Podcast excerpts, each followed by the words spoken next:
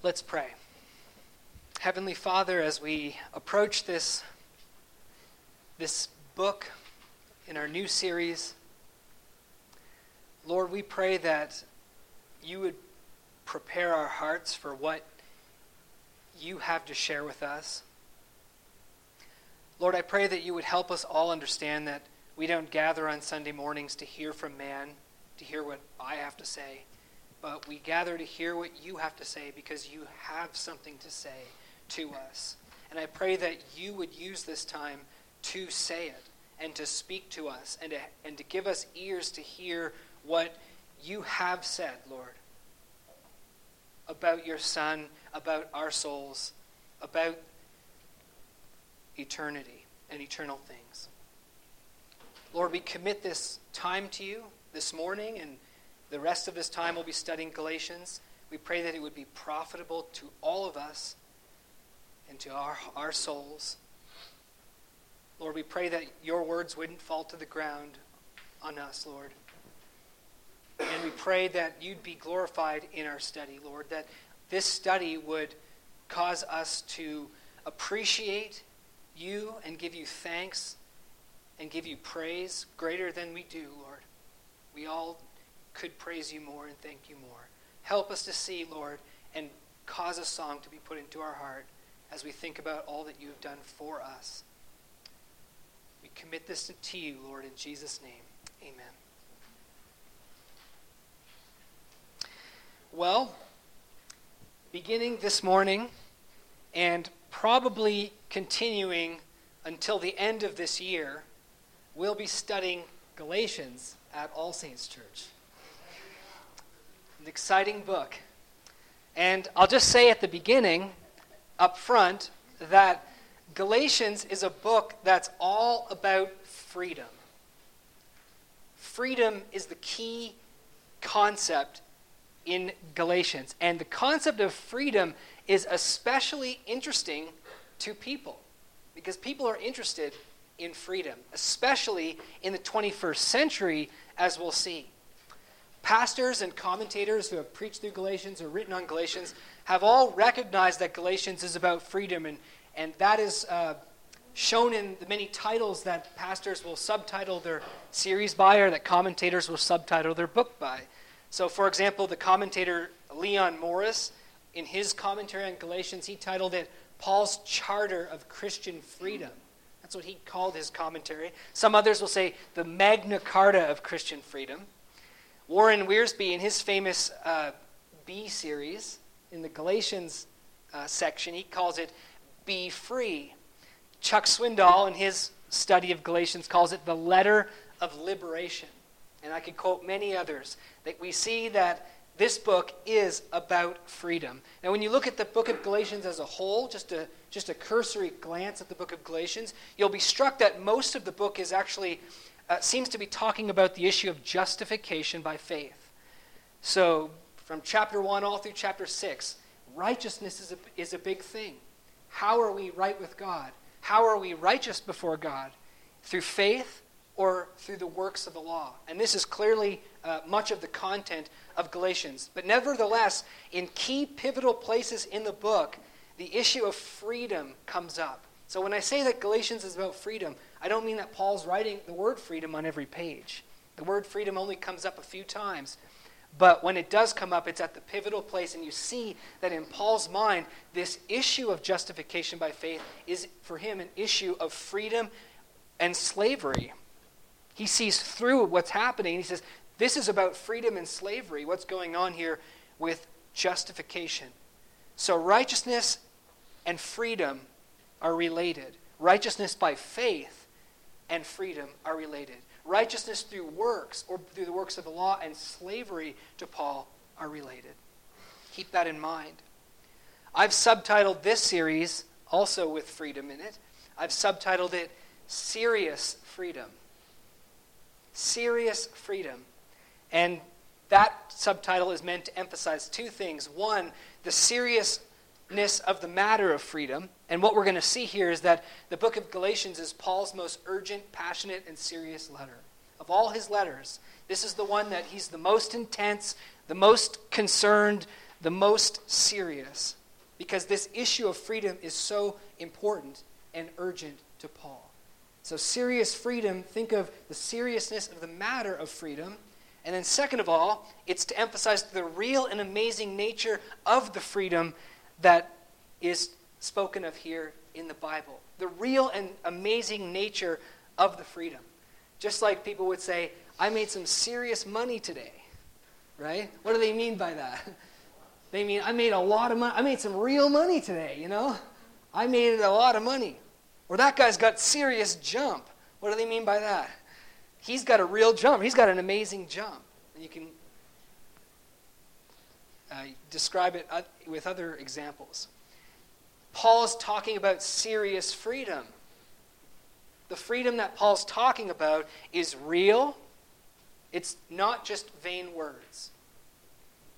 I think sometimes we as Christians can use Christian language, and sometimes it's just kind of vain words. But when Paul talks about freedom, he's not talking about something that just sounds nice on a page. He's talking about serious freedom. How many of you want serious freedom? Not just freedom on the page that's not really real. But the freedom he's talking about is substantial. It's amazing, as we're going to see. So it's a serious matter, but it's also real and substantial. The book of Galatians is about serious freedom. These two emphases will be recurring throughout our series, and I'll be drawing our attention to them.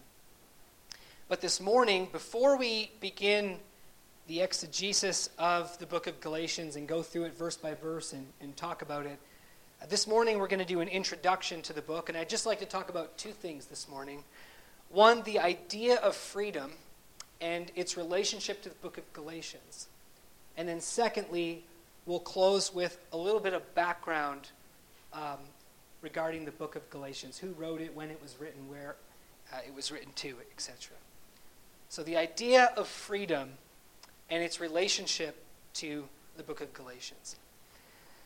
There are a few ideas that captivate the modern mind and hold their interest nowadays right and wrong, design and purpose, dignity and honor, these ideas are kind of falling by the wayside these days. Have you found that?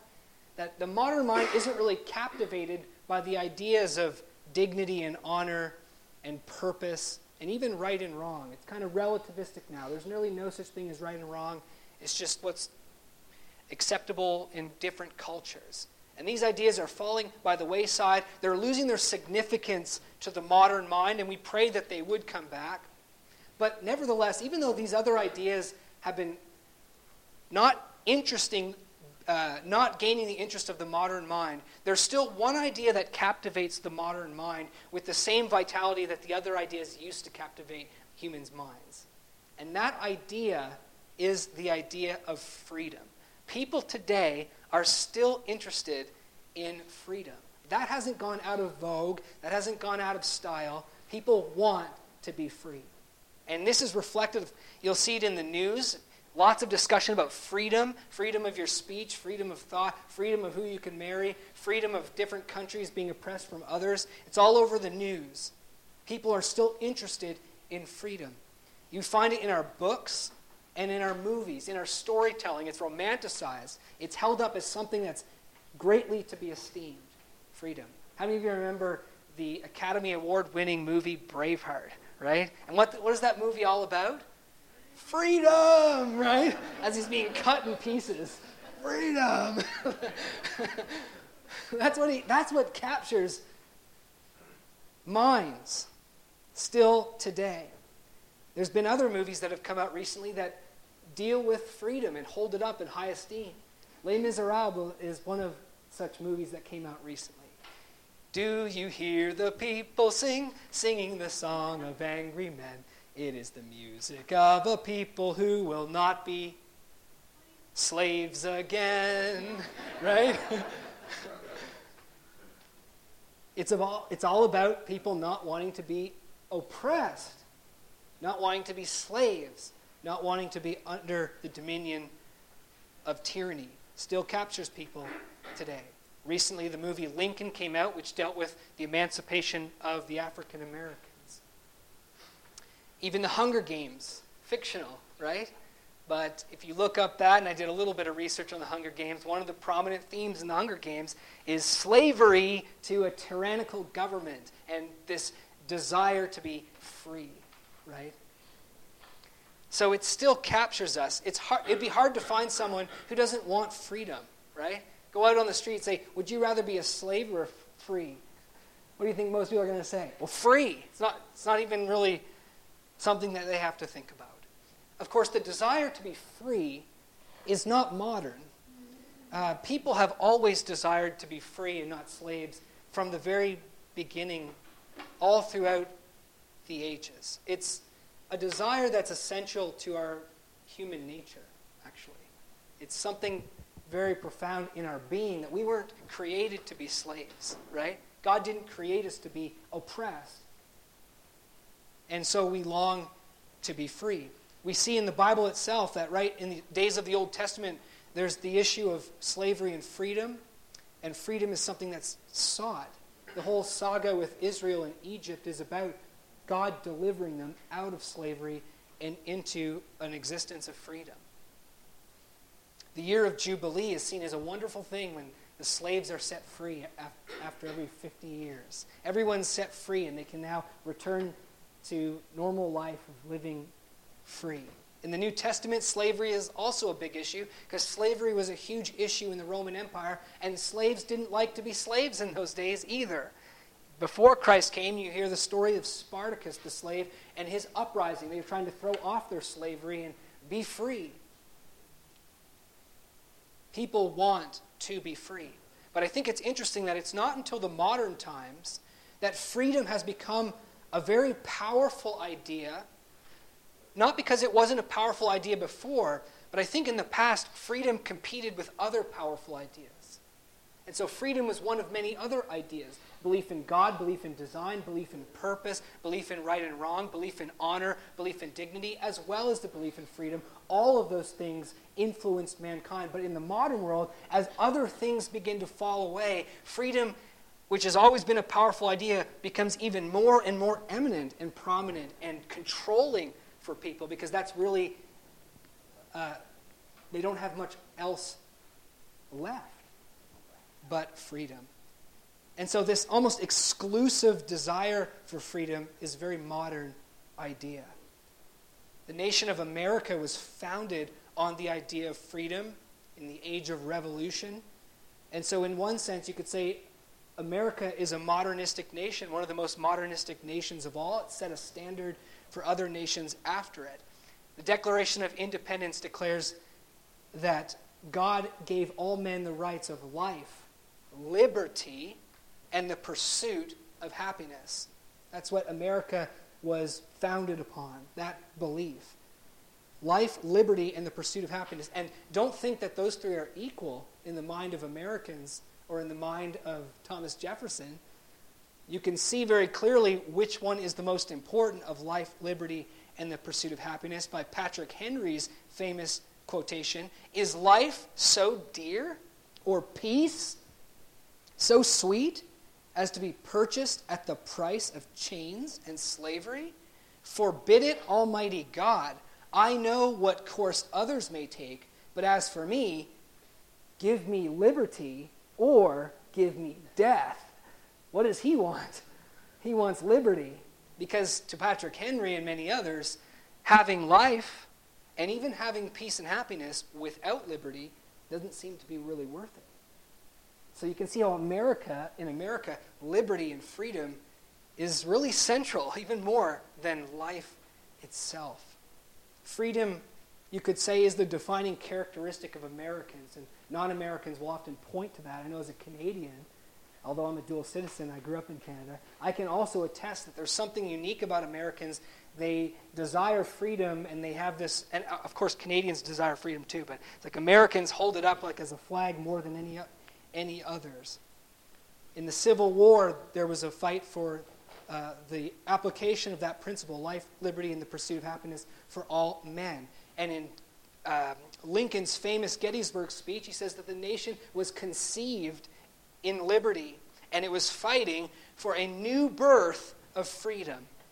The French were very impressed with all this. In 1875, the French gave to America a symbol of America the Statue of Liberty. In fact, the French called it. And the French didn't just say, hey, it's great that you guys over there are all about liberty. The French actually called, they didn't call the Statue of Liberty, they called it Liberty Enlightening the World. A very modern idea. Liberty enlightening the world. Basically, you Americans are setting the standard for everybody else. That torch is to shine the light of liberty to all peoples. Liberty, you'll find it, you'll notice it in our songs, in our symbols. You can say it's in the American fabric, it's in our blood. And many people come to America and have come to America precisely for the reason of freedom. From a different part of the world, Moshe Dayan, a famous general of Israel, he says that freedom is the oxygen of the soul. Human beings want it. You need oxygen also. Human beings need it.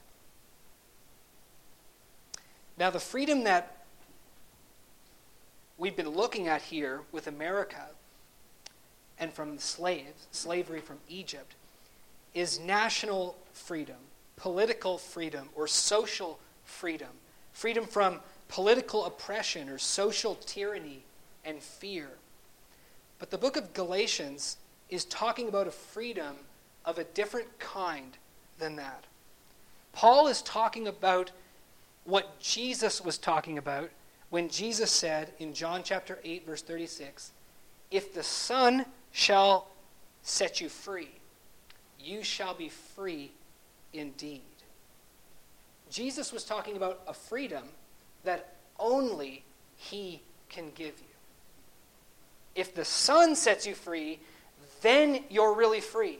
But if the Son doesn't set you free, then you're not really free. And you remember what the Jews said to him in the next verse? They say, We're not slaves to anybody. What do you mean we'll be free?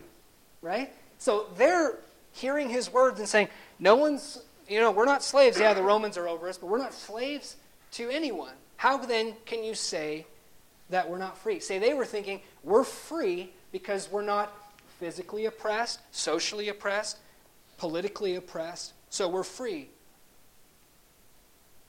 Martin Luther King Jr. is famous for saying, Free at last, free at last. Thank God Almighty, I'm free at last. And it is a beautiful moment.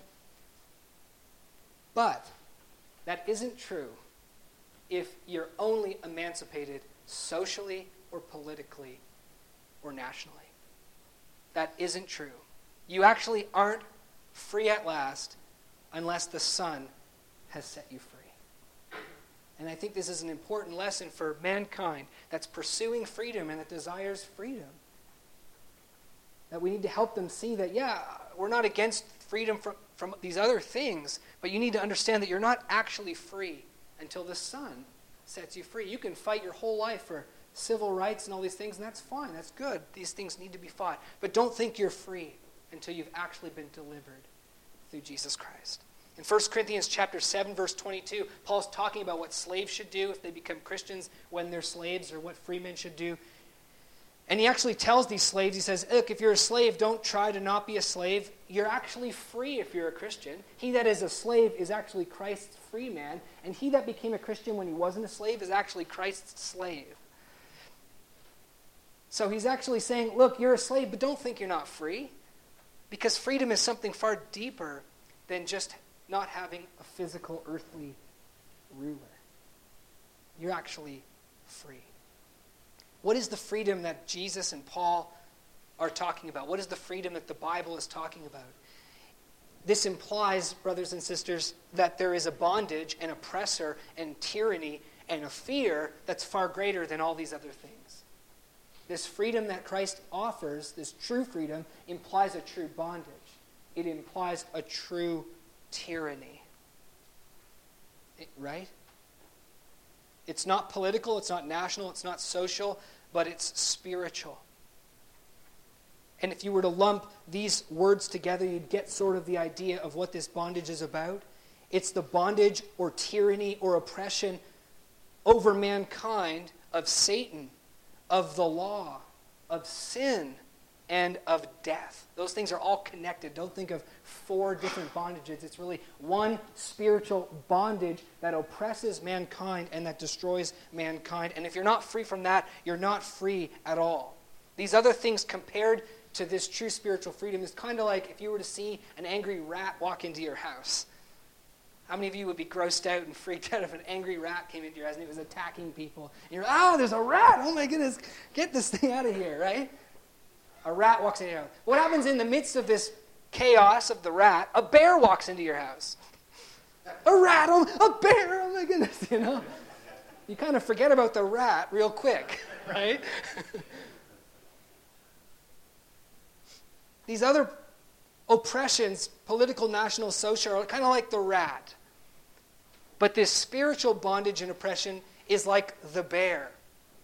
And when you see the real bondage, then these other bondages kind of lose their vigor. Not that they're nothing, you don't want to keep being bit by it, but it's nothing in compared to the bear. And if you were to just get rid of the rat, but not deal with the bear, you'd be in big trouble, wouldn't you? You kill the rat and you say, I'm free now. I'm free. No, the bear is there and he's going to kill you. But of course, if you get rid of the bear, then the rat is easy to take care of. It's kind of nothing, and you can face the rat with confidence, knowing that you've taken down the bear. It's only when you get rid of the bear that you're free. The bear is the rule of Satan, the law, sin, and death. All of those things together. The Bible says that Satan is the ruler of this world and that he actually blinds men and controls men and is the, the tyrant over men. He controls the world with his darkness and his lies about God. That's what he did in the Garden of Eden. He came in and he asserted his rule. You listen to me now, and I'll tell you what God is like. You follow me, and, all, and everything will be good. But nothing actually turns out to be right. He lies about God and his goodness. Satan utilizes God's law, that is his secret weapon. And he tells man, you know, you need to know this about God, that he really doesn't have your best interest at heart. You need to know that. How many of you are tempted to think that on a daily basis? You know, God really doesn't have your best interest at heart. And if you just leave it to him, things are really going to go bad. You got to kind of put your trust in yourself a little bit. You can't rely upon him. You know, God really doesn't care about you. He's just a lawgiver. He's just, all he is is a lawgiver. And if you break his laws, then he's your enemy and nothing is going to, he's not going to help you anymore. The law is the whole truth and nothing but the truth. There is no other truth besides God being a lawgiver. And you break his laws, and that's all there is to it. The Bible tells us that the law gives sin its strength. Satan lies about the character of God, and the law gives sin its strength because when we think God is like that, and we think all there is is commandments to God don't touch that, don't do this, don't eat that, don't go there. And Satan says, You know, he's holding out on you. That law gives sin its strength, as Romans chapter 7 says, it stirs you up to sin. And it makes you want to rebel against God. But of course, every time you sin, then you bring upon yourself the condemnation death. And there's nothing that you can do to escape from this horrible situation of Satan, the law, sin, and death. There's nothing you can affect and do to rescue yourself from this if God doesn't come in and save you. You're unrighteous. Try to keep the law, you'll never do it. Try to believe in a good God unless God reveals himself as a good God. You'll never be able to. Try to escape death and damnation. You'll never do it. We're captives to defeat and fear, and there's nothing that we can do. And the end result is death. It was into this world of slavery that Jesus Christ was born for the purpose of delivering us out of this tyranny and this slavery. Hebrews chapter 2 tells us that through death, after telling, telling us of Christ's incarnation, of him taking flesh and blood, he put on flesh and blood for this reason, I quote, that through death he might render powerless him who had the power of death, that is the devil, and might free those who through fear of death were subject to slavery all their lives.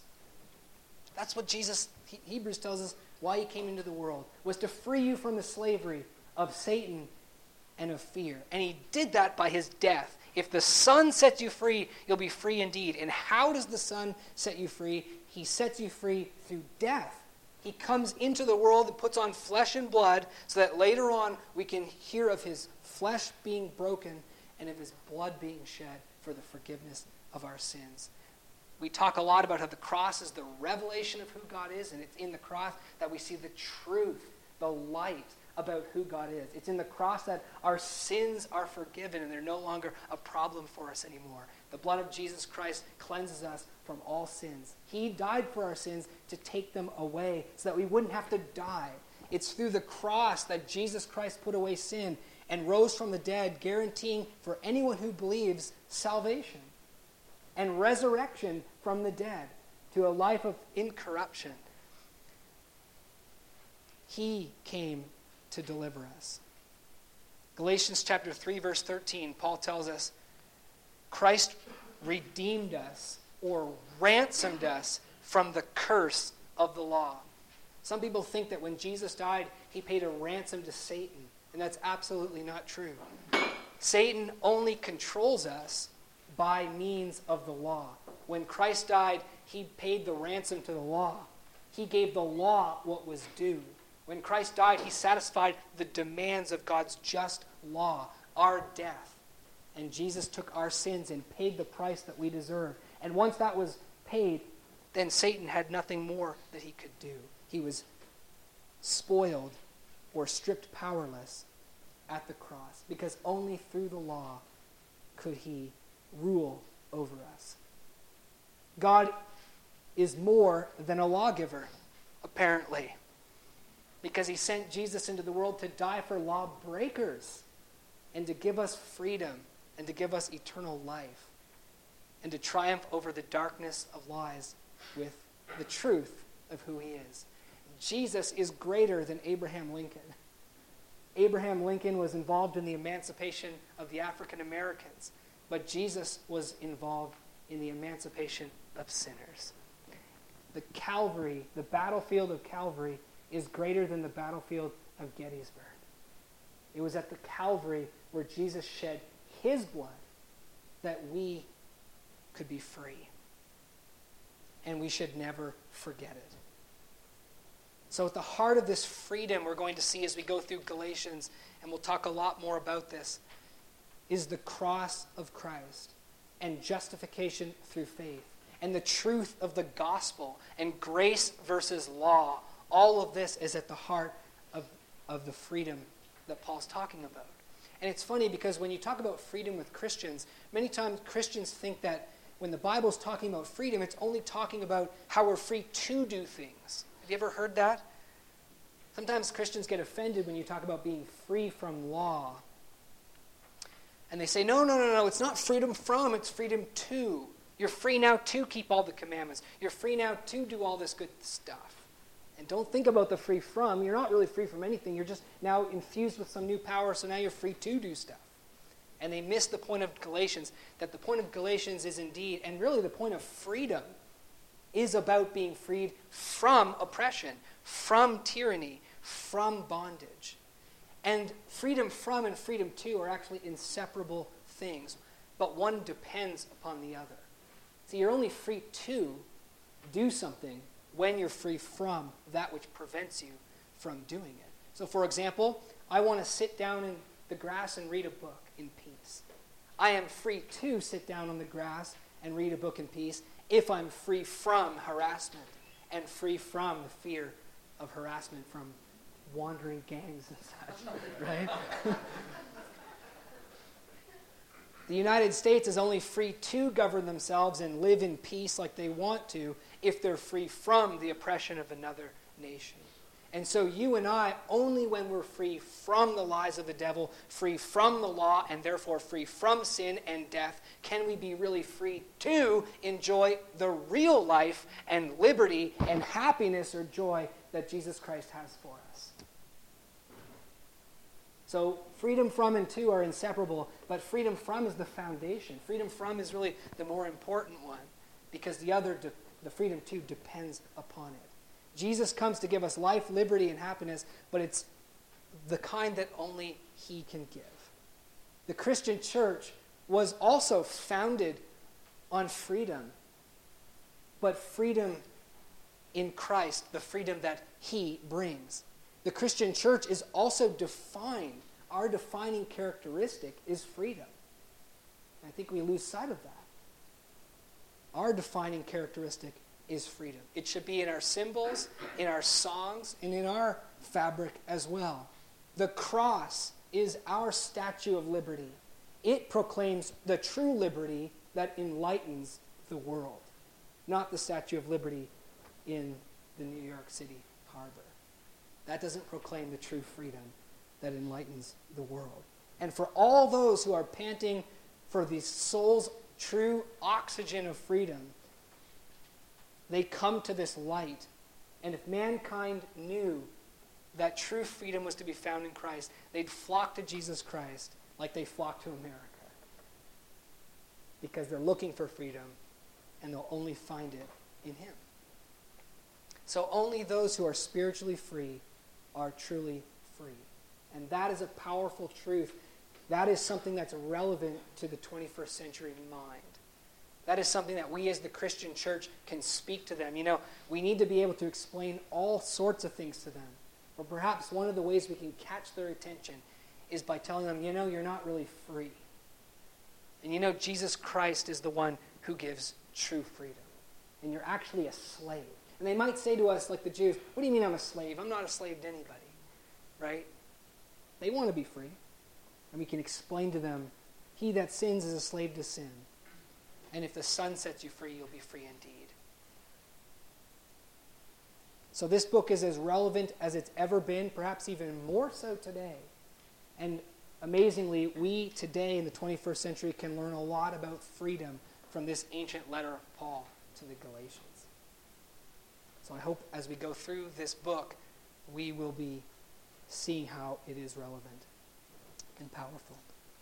Now, the last thing we're going to do this morning is just look at the background to the letter. This is going to be briefer than I would like it to be. And as we go through the. Um, I mean, there's a lot to say, but only such little time to say it. We got till January. That's right. But as we go through the book, I'll be filling in details that are missed. First thing to note about the background of the book of Galatians is that the authorship of Galatians is actually undisputed. This is not one of those books in the Bible that scholars pick apart and say, I don't think Paul the Apostle really wrote this. This is one of those books that's actually the standard uh, by which other letters of Paul are evaluated. So this is a truly, in the minds of the most liberal scholars, a Pauline letter. Paul definitely wrote this letter, and there's no question. That actually raises a very interesting issue because in other books, uh, scholars who are unbelievers like to dismiss the contents of the books by simply saying, well, it's just written by a pseudo author, right? And like to just say, we don't have to really care about what's said here because it wasn't really Peter who wrote it, or it wasn't really Paul, it wasn't really Daniel who wrote it. It was written years later. And, you know, they say that in order to dismiss the claims of the book. And the interesting thing is they can't do that with Galatians. So secular, unbelieving scholars admit this is written from Paul, and so, in, so how do they deal with the content here? Because they have to deal with it. And the interesting thing is, it's not by, you know, uh, discrediting the letter's authenticity, but as we'll see when we go through this letter, it's by really attacking the doctrine itself. And they try to get out of it by, by saying either Paul was a nut job, or we don't really understand what he's saying, and let me reinterpret this and let me tell you what he's really saying. And we're going to deal with the most important of those reinterpretations as we go through the exegesis.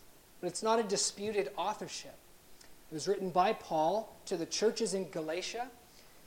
Galatia was a Roman province. The name Galatia is actually named after the Gauls. You've probably heard of the Gauls before. And it's interesting that the Gauls, uh, another, the Greek word for Gauls is Keltai, which is actually where we get the word Celtic. So these are uh, Celtic people, people from Western Europe, and they migrated east in the third century BC to the place that we know as Turkey today. And they established their settlements there, and it was uh, a place of the Gauls there in Turkey. When the Romans conquered it, they made it a Roman province, and they called it Galatia, or basically the province of the Gauls. And this is to whom Paul writes a Gentile people in the area of modern Turkey. He wrote to a people that were near and dear to his heart. Uh, Paul actually planted these churches on his first missionary journey. You'll see in Galatians chapter 1, verse 2, that the letter is written to multiple churches in the province of Galatia. And he founded those on his first missionary journey. You can read about it in Acts chapter uh, uh, 13 and 14. So these were his babies, if you will. These were his spiritual children. And Paul wasn't just an evangelist, he wasn't just going out and preaching to non believers, he was also a pastor.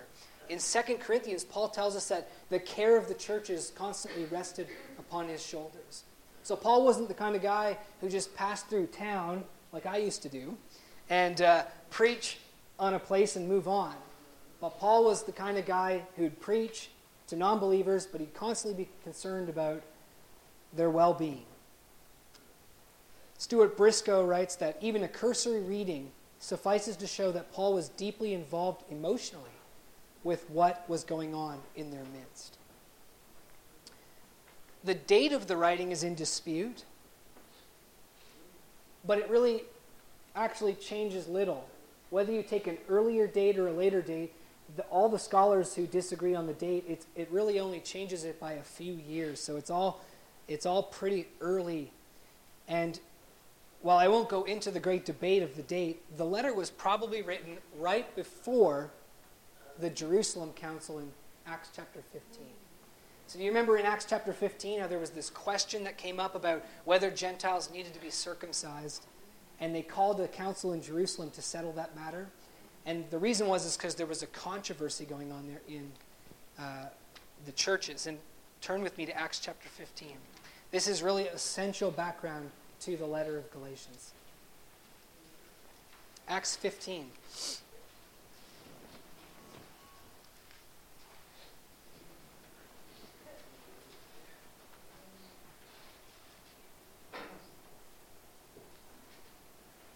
And just jump back to chapter 14. See, I do that because I'm saying we're going to look at 15, but we want to see the context. so, Acts 14, and look at verse 26, just the last three verses. This is the end of Paul's very first missionary journey, and he's returning to Antioch from which he was originally sent out. In verse 26, it says, From there they sailed to Antioch, from which they had been commended to the grace of God for the work that they had accomplished. When they had arrived and gathered the church together, they began to report all the things that God had done with them and how he had opened a door of faith to the Gentiles. And they spent a long time with the disciples. So Paul spends a long time in Antioch. And then verse chapter 15, verse 1, it says in the, in the context of that time, some men came down from Judea and began teaching the brethren. It's interesting, he doesn't say some brothers came down from Judea but he says some men. And this is a, you're going to see the correlation here in Galatians that Paul calls these men false brothers and false Christians. And here's what they say unless you are circumcised, he's telling this to the Gentiles, unless you are circumcised according to the custom of Moses, what? You can't be sanctified. You can't be recognized. No, you can't be saved. And this is the controversy that's going on in Galatians. They're saying, You know, it's really, really cool that you Gentiles are believing in the God of Israel and Jesus, the Messiah of Israel. That's really cool. But you know what? You're not actually in yet unless you're circumcised. You're not actually saved unless you become a Jew like, every, like all other Jews by being circumcised. Only then are you a child of Abraham. Are you righteous and are you saved? And in verse 2, when Paul and Barnabas had great dissension and debate with them, as we're going to see, that's what the book of Galatians is all about.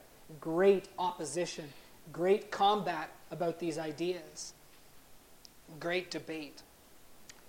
Then they determined to go to Jerusalem and settle that issue. So the book of Galatians was probably written at this time when Paul is at Antioch after his first missionary journey, when these false brothers are going out and telling people that they have to be circumcised in order to be saved. And Paul is combating them and, and fighting with them theologically and writing the letter to the church in Galatians about this very issue. So it's essential to see that. And also, look at verse 15 and verse 5. Chapter 15, verse 5, excuse me. It's, it gives us more information about these uh, troublers. Some of the sect of the Pharisees who had believed stood up. So these are actually Paul's good old boys from back in the day. You see? These are Pharisees who believed in Jesus. These are Pharisees who believed Jesus was the Messiah. And they say it is necessary to circumcise them, the Gentiles, and direct them to observe the law of Moses. So the, the, the, the controversy is about these Pharisees who believed in Jesus and were saying they had to be circumcised to be saved. Paul sees through the issue that this is a compromising of the gospel. This is an introduction of worldly, man made religion and not the heavenly religion from God. This is going to put people into spiritual slavery and take away their spiritual freedom.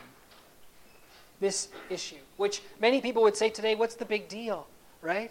They believe in Jesus. They believe. They're Christians. They just think you have to do that. And Paul says that this is spiritual suicide. The book of Galatians is one of Paul's most personal letters. There's autobiographical details in it that aren't found anywhere else in the Bible, and we'll get to know Paul better through our study in Galatians, which is exciting. Because they're attacking Paul also, not only his doctrine, but his person and his ministry to undermine his teaching. They saw Paul as false. They saw Paul as a false apostle. There's really no middle ground even today. You either hate Paul or you love Paul. You either get Paul or you don't get Paul. You either understand what he's preaching or you think it's heresy. And so it was in the first century. There's really no middle ground over what the book of Galatians is about. It's Paul's most passionate, urgent, and serious letter, as I said, because the gospel is at stake and souls are at stake and the glory of God is at stake. So serious is the issue that Paul basically says, let these troublers be accursed. This is the most serious thing that we read in the New Testament and that if you follow these guys, Christ will profit you nothing. The book of Galatians is a sister book to the book of Romans. They're both dealing with very much of the same themes and the same things. These two books constitute cornerstone books in the Bible. You cannot afford to get Galatians wrong. If you get Galatians and Romans wrong, you get Christianity wrong. And what's interesting, and I'll just close with this this morning that uh, the book of Galatians is particular in its origin. I mean, when Paul wrote Galatians, he wasn't writing it to, to all the churches everywhere, he wasn't writing it to all people of all the world. He was writing it to the churches of Galatia over a very specific issue. But it's for that very reason that the book is a classic and that the book has a universal effect. Because classics are classics, not because someone sits down and says, I'm going to write a book that is just perfect for the whole world but because they're dealing with real issues in a real world. They're not thinking about how it's going to become a classic. They're thinking about real issues in a real world. And because they do that, it becomes universally important and applicable. And I'd just like to close by pointing out what a huge effect the book of Galatians has become. James Montgomery Boice says that not many books have made such a lasting impression on men's minds as the epistle of Paul to the Galatians nor have many done so much to shape the history of the Western world.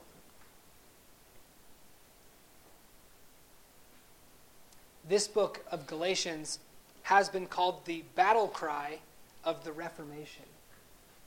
This was the book that was the manifesto of freedom for the reformers in the day of their struggle with the tyranny of Satan and the lies of the devil. It shook the world in the 16th century when a monk named Martin Luther in Germany, who was seeking spiritual freedom, he was feeling the oppression. He was wanting to be free and breathe that oxygen of the soul.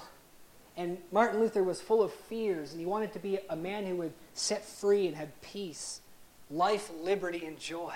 And he had none of it as a Roman Catholic, because the Roman Catholics taught him, you know, God is a lawgiver, and you have to keep his laws, and if you don't keep his laws, there's just nothing else that can be said. And Martin Luther was reading the Bible, and through his reading of the Bible for the first time in his life, he caught the scent of freedom. And he read about righteousness through faith. He read about the death of Jesus Christ for the sins of the world. He read about God not just as a lawgiver, but as a God of love and of grace for evil people like us. He read about a God who cares and is merciful towards sinners. He read about the blood of Jesus Christ that was shed so that sinners could be forgiven, not the righteous, but sinners. He read about the free grace of God that justifies ungodly people. And he says when he got that, it was like heaven opened up to him. And his soul was flooded with joy, and he was free. Free at last. Free at last. Thank God Almighty, I'm free at last. Martin Luther, not Martin Luther King Jr., could truly say that. And the book of Galatians, as Martin Luther's understanding of the Bible matured, the book of Galatians really became his favorite epistle. People often comment how similar Galatians is in tone and style to Luther, actually. Luther was an intense man also, but he was fighting the same kind of a battle that Paul was fighting here. Luther said of the book of Galatians that it's my epistle. He took it to himself. To it I am, as it were, in wedlock. It is my Catherine. That was his wife. He says, Galatians is my wife, basically. That's what he lived by. And it's true. It really was. And Martin Luther wrote a commentary on Galatians in which he explained the book of Galatians. It's an absolute classic. Everyone should read it if you get the chance. It has had a profound effect upon the world. I'd just like to share two famous of two famous people who were profoundly affected by Luther's commentary on Galatians. And so you have a chain from these famous people to Luther and Luther to Paul, grasping what Paul was saying. And it's interesting that these two people are opposites. You've got John Bunyan in the 17th century. John Bunyan was a despicable person. He was a profligate man, and he knew he was a wretched guy, and he knew he was no good. And, but eventually he realized he's going to hell, just like in The Pilgrim's Progress, which is very autobiographical. He realized, I'm in the city of destruction, and I don't know what to do. But someone shared some good news with him. And Martin Luther, uh, his book on Galatians, John Bunyan said, has had the biggest effect on his life. And uh, Bunyan found freedom through the truths of Galatians, through the truths that a man is not justified by being a good person or by, being, by doing works before God, but a man is justified and forgiven of his sins through Christ by grace, through nothing but faith. And when Bunyan grasped that, he said something very similar to Luther, actually. He said that the heavens opened and he saw his righteousness up in heaven, and that's what set him free. When he said, I saw my righteousness up in heaven, he meant Jesus Christ. It's not because I am righteous, it's not because I am good. It's Jesus Christ and what he has done and who he is that I am righteous. And so, Bunyan, it's interesting, about 100 years plus later than Luther, is set free by the same truth and says very much the same thing. Jump another 100 years forward to a very different man, Charles Wesley, a man whose song we sang today. And Charles Wesley was very different than Bunyan. He was a self righteous man. Charles, Charles Wesley thought he was a good person. He was actually asked on one occasion, What is your hope of going to heaven? What is your hope of being justified in the judgment day. And Wesley actually answered and said, My, my service and good deeds to God. That's what he said. I, I believe because of what I do and my good deeds that I'll be justified in heaven. And this man shook his head, and it really offended Charles Wesley. Actually, the man shook his head and said, That's not going to do it. He was really offended by that. He was saying that my works are no good, you know? Of course, he began to realize he was a sinner too. His works were worth nothing. Interestingly enough, Charles Wesley was saved by reading Martin Luther's commentary to Galatians. And he describes it. He says, I felt like I entered the new heavens and the new earth. That's what he said. His soul was set free. And we read in his autobiographical hymn, Thine eye diffused a quickening ray, a life giving light. I woke and the dungeon flamed with light. My chains fell off. This is a self righteous man talking. This is not my chains of all my drug abuse and stuff like that fell off, which is a good thing. But he's talking about the spiritual chains and fear that bound him. My chains fell off, my heart was free. And in that immortal hymn, he expresses what thousands, tens of thousands, or millions of Christians have experienced when they come to understand the truth of Galatians the meaning of the cross, the meaning of the death of Christ, the meaning of righteousness through faith, and the freedom that that brings from the tyranny of lies and sin and death. The same power and the, the same truth and the same power that transformed these men is found here in Galatians, and it can have the same effect on us today. Amen? Do you believe that? Is this dead now? Is the truth not still powerful and needful? Is the cross still the statue of liberty that enlightens the dark world?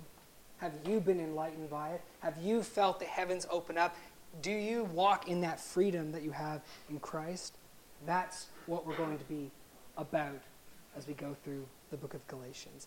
And I'll just close with Jesus' words If you continue in my word, then you are my disciples, and you shall know the truth and the truth will set you free. Let's pray.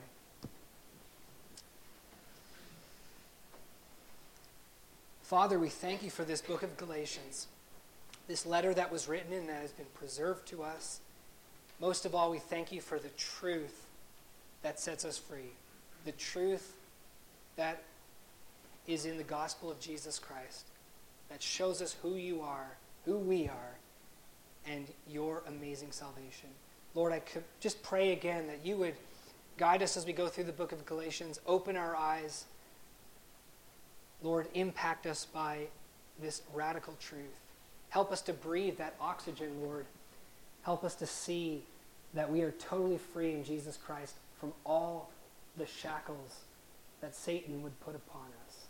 Lord, help us to live in the joy of eternal life and the freedom that you have bought for us by your blood.